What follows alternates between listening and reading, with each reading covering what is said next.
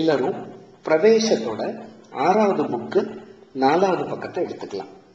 அதுல செய்வினை வாக்கியம், செய்யப்பாட்டு வினை வாக்கியம், அதோட விதிகள் கொடுத்திருக்கு. அது போறதுக்கு முன்னாடி சில சாதாரணமான வார்த்தைகளை நம்ம பிரயோகித்து பார்க்கலாம். செய்வினை வாக்கியம் அப்படின்னா ஆக்டிவ் வாய்ஸ், கர்த்தரி பிரயோக அப்படின்னு சம்ஸ்கிருதத்துல சொல்றோம். பாசிவ் வாய்ஸ் கர்மணி பிரயோக, செய்யப்பாட்டு வினை வாக்கியம்னு சொல்றோம். இதுவரை நம்ம பார்த்த 5 புஸ்தகங்களையும் நம்ம செய்வினை வாக்கியங்களை தான் பார்த்திருக்கோம். அதாவது கர்த்தரி பிரயோகம் தான் பார்த்திருக்கோம். பாசிவ் ஃபார்ம்ல எப்படி கர்த்தரி பிரயோகத்தை மாத்தலாம் அப்படிங்கிற விதிகளை இங்க கொடுத்துருக்கு. அதை நம்ம இப்ப பார்க்க போறோம். எல்லாரும் சாதாரணமா சொல்ற ஒரு வாக்கியத்தை நம்ம இப்ப எடுத்துக்கலாம். பாலகா பாடம் பட்டதி. இந்த வாக்கியத்துல 3 வார்த்தைகள் இருக்கு. பாலகா சிறுவன், பாடம் பாடத்தை, படிக்கிறான் பட்டதி. இந்த 3 வார்த்தைகளுக்கும் கிராமட்டிக்கலா இலக்கணத்தோட சொல்லணும்னா பாலகா அப்படிங்கிறது சப்ஜெக்ட், பாடம் அப்படிங்கிறது ஆப்ஜெக்ட், பட்டதி அப்படிங்கிறது கிரியாபதம். சம்ஸ்கிருதத்துல பாலகா கர்த்திருபதம் அப்படின்னா சப்ஜெக்ட கர்த்தா அப்படின்னு சொல்றோம்.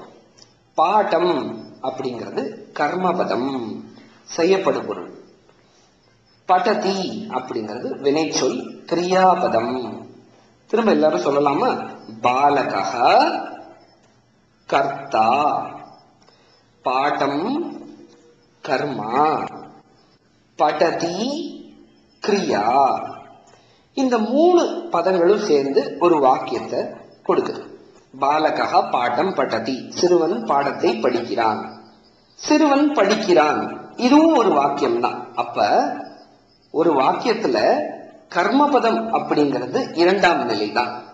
முக்கியமான 2 வார்த்தை பாலகா பட்டதி, அதாவது கர்த்தாவும் கிரியாவும் ரொம்ப முக்கியமானவர்கள். இப்ப பாலகா பாடம் பட்டதி அப்படிங்கிற கர்த்தரி பிரயோகத்தை, செய்வினை வாக்கியத்தை எப்படி செய்யப்பாட்டு வினை வாக்கியமா, கர்மணி வாக்கியமா மாத்துறது அப்படின்னு பார்ப்போம்.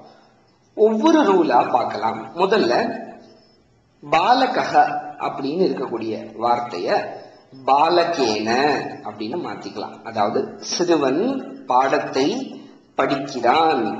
இதை செய்யப்பாட்டு வினை வாக்கியமா மாத்தணும்னா சிறுவனால் பாடம் படிக்கப்படுகிறது அப்படின்னு நம்ம சொல்லுவோம். அப்ப சிறுவன் அப்படிங்கிற வார்த்தைய சிறுவனால் அப்படின்னு மாத்தணும். அதுக்கு நம்மளுக்கு என்னெல்லாம் தேவை? வேற்றுமை உறுப்புகளோட பரிச்சயம் தேவை. வேற்றுமை உறுப்புகள் நம்மளுக்கு முதலாம் வேற்றுமை, இரண்டாம் வேற்றுமை, மூன்றாம் வேற்றுமை மட்டும் தெரிஞ்சாலே போதும். கர்த்தரி பிரயோகம், கர்மணி பிரயோகம் பண்ணிடலாம். சில வார்த்தைகளுக்கு இப்ப நம்ம பிரயோகப்படுத்தி பார்க்கலாம். பாலகா பிரதமா விபக்தி, முதல் வேற்றுமை, சிறுவன் அர்த்தம்.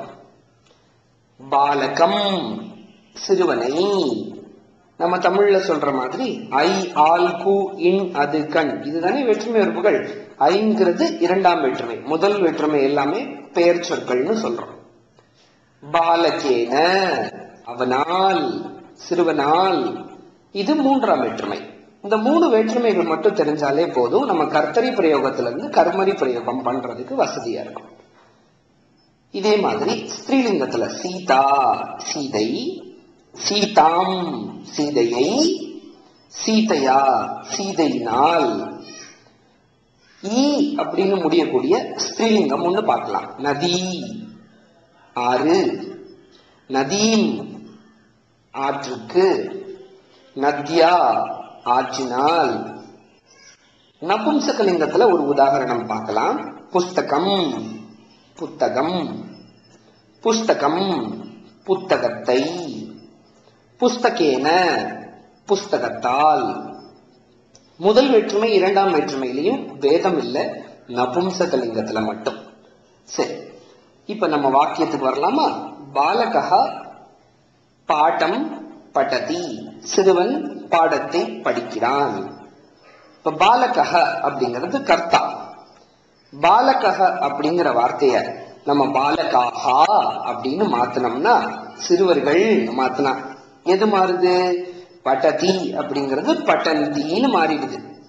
கிரியாபதத்தோட நேரடியா தொடர்புல இருக்கிறது யாரு அப்படின்னா கர்த்தா மட்டும்தான், அதாவது சப்ஜெக்ட் தான். அதனாலதான் கர்த்தா பிரதானம், முக்கியமானவர். அதனால இந்த பிரயோகத்துக்கு பேரு கர்த்தரி பிரயோக.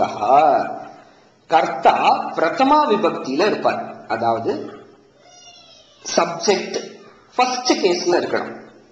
எழுவாய் பெயர் சொல் முதலாம் வேற்றுமையில இருக்கும்.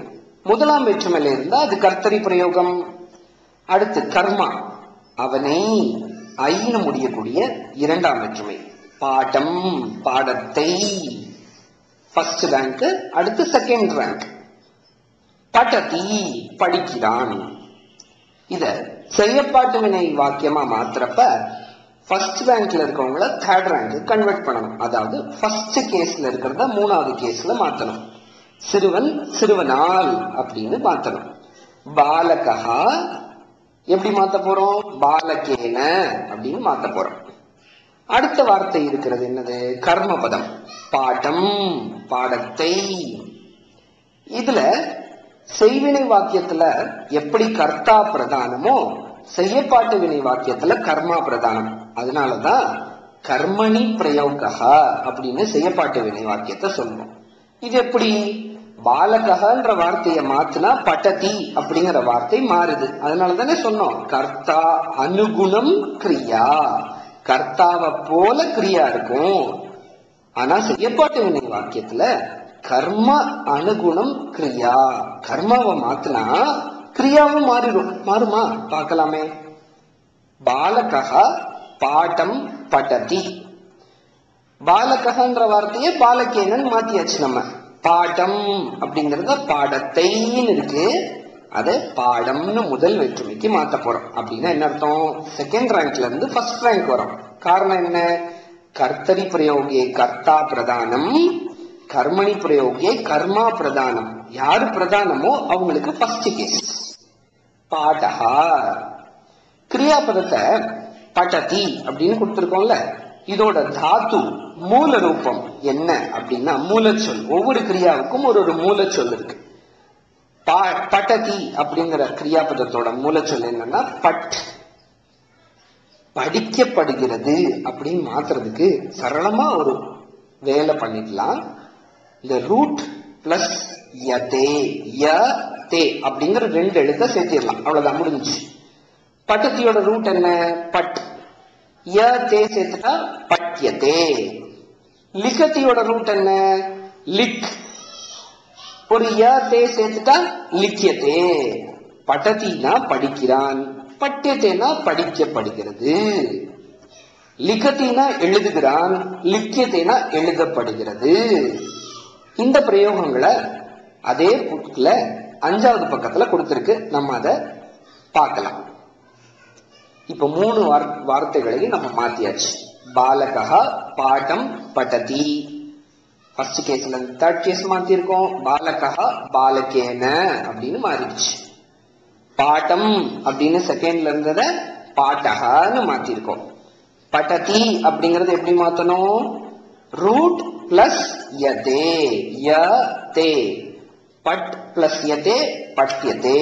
பாலகேன பாடக பட்யதே, சிறுவனால் பாடம் படிக்கப்படுகிறது. அவ்வளவுதான். இந்த விதிகள் வரிசையா நம்மளுக்கு 4வது பக்கத்துல கொடுத்திருக்கு. முதல்ல செய்யப்படு பொருள் முதலாம் வேற்றுமையில் இருக்க வேண்டும். அதாவது கர்த்தா பிரதமா விபக்தி மத்திய அஸ்தி, முதல் வேற்றுமையில இருந்தா அது கர்த்தரி பிரயோகம் இல்லையா? இப்ப கர்மா முதலாம் வேற்றுமையில இருந்தா கர்மணி பிரயோகம். பாடகா அப்படின்னு நம்ம வாக்கியம் முதலாம் வேற்றுமையில இருக்கு. எழுவாய் மூன்றாம் வேற்றுமையில் இருக்க வேண்டும். சப்ஜெக்ட் தேர்ட் கேஸ்ல இருக்கணும், திருத்தியா விபக்தியில. பாலகா அப்படின்னு இருந்தது நம்ம தான் இப்ப பாலகேனன்னு மாத்திருக்கோம்ல. அடுத்து 3வது விதி, வினை சொல்லானது கர்ம பதத்தை செயற்படும் பொருளை அனுசரித்தே வரும். இப்ப பாடக அப்படிங்கறத நம்ம பன்மையில பாட்டாகான்னு சொன்னா பட்யதே அப்படிங்கிறது பட்யந்தே அப்படின்னு மாறிடும். தமிழ்ல சொல்லி பார்க்கலாமா? சிறுவனால் பாடம் படிக்கப்படுகிறது. இது செய்யப்பாட்டு வினை வாக்கியம். இல்ல சிறுவனால் பாடம் படிக்கப்படுகிறது, சிறுவர்களால் பாடம் படிக்கப்படுகிறது. நம்ம கர்த்தாவை மாத்தினா வாக்கியத்துல எந்த பேதமும் இல்லை. ஆனா கர்மாவை மாத்தி பார்க்கலாமா? பாலகேன பாடாகா பட்யந்தே, சிறுவனால் பாடங்கள் படிக்கப்படுகின்றன. கர்மா அனுகுணம் கிரியா. கர்மாவை மாத்த உடனே கிரியாவும் மாறிடுச்சு, வாக்கியம் மாறிடுச்சு. கர்த்தரி பிரயோகே கர்த்தா எப்படி அனுகுணம் கிரியான்னு சொன்னோமோ அது மாதிரி கர்மணி பிரயோகத்துல கர்மா அனுகுணம் கிரியா. அனுகுணம்னா என்ன? அதை அனுசரிச்சே வரும். அப்படின்னா ஒரே லிங்கம் ஒரே வச்சனம் வரணும், அவ்வளவுதான். பட்டதி அப்படிங்கிற ரூபத்தோட ரூட் ஃபார்முக்கு போய் அதோட யதேன்னு சேர்த்தா நம்மளுக்கு செய்யப்பாட்டு வினை வாக்கியம் வந்துடும். பாலகா பாடம் பட்டதி அப்படிங்கறத பாலகேன பாட்டகா பட்டியதே அப்படின்னு மாத்திருக்கோம். இது வர்த்தமான கால ரூபம் தானே. இன்னொரு வாக்கியம் நம்ம சொல்லலாம்.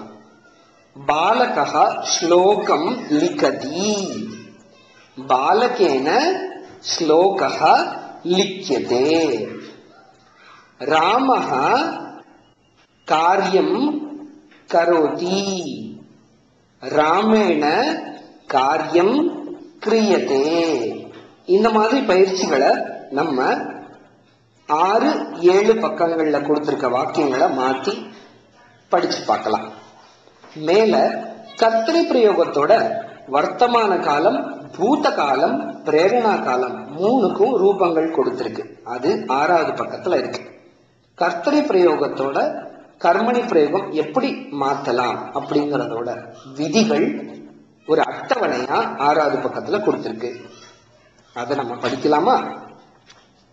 இப்ப நம்ம எல்லாரும் 7வது புத்தகத்தை எடுத்து வச்சுக்கலாம்.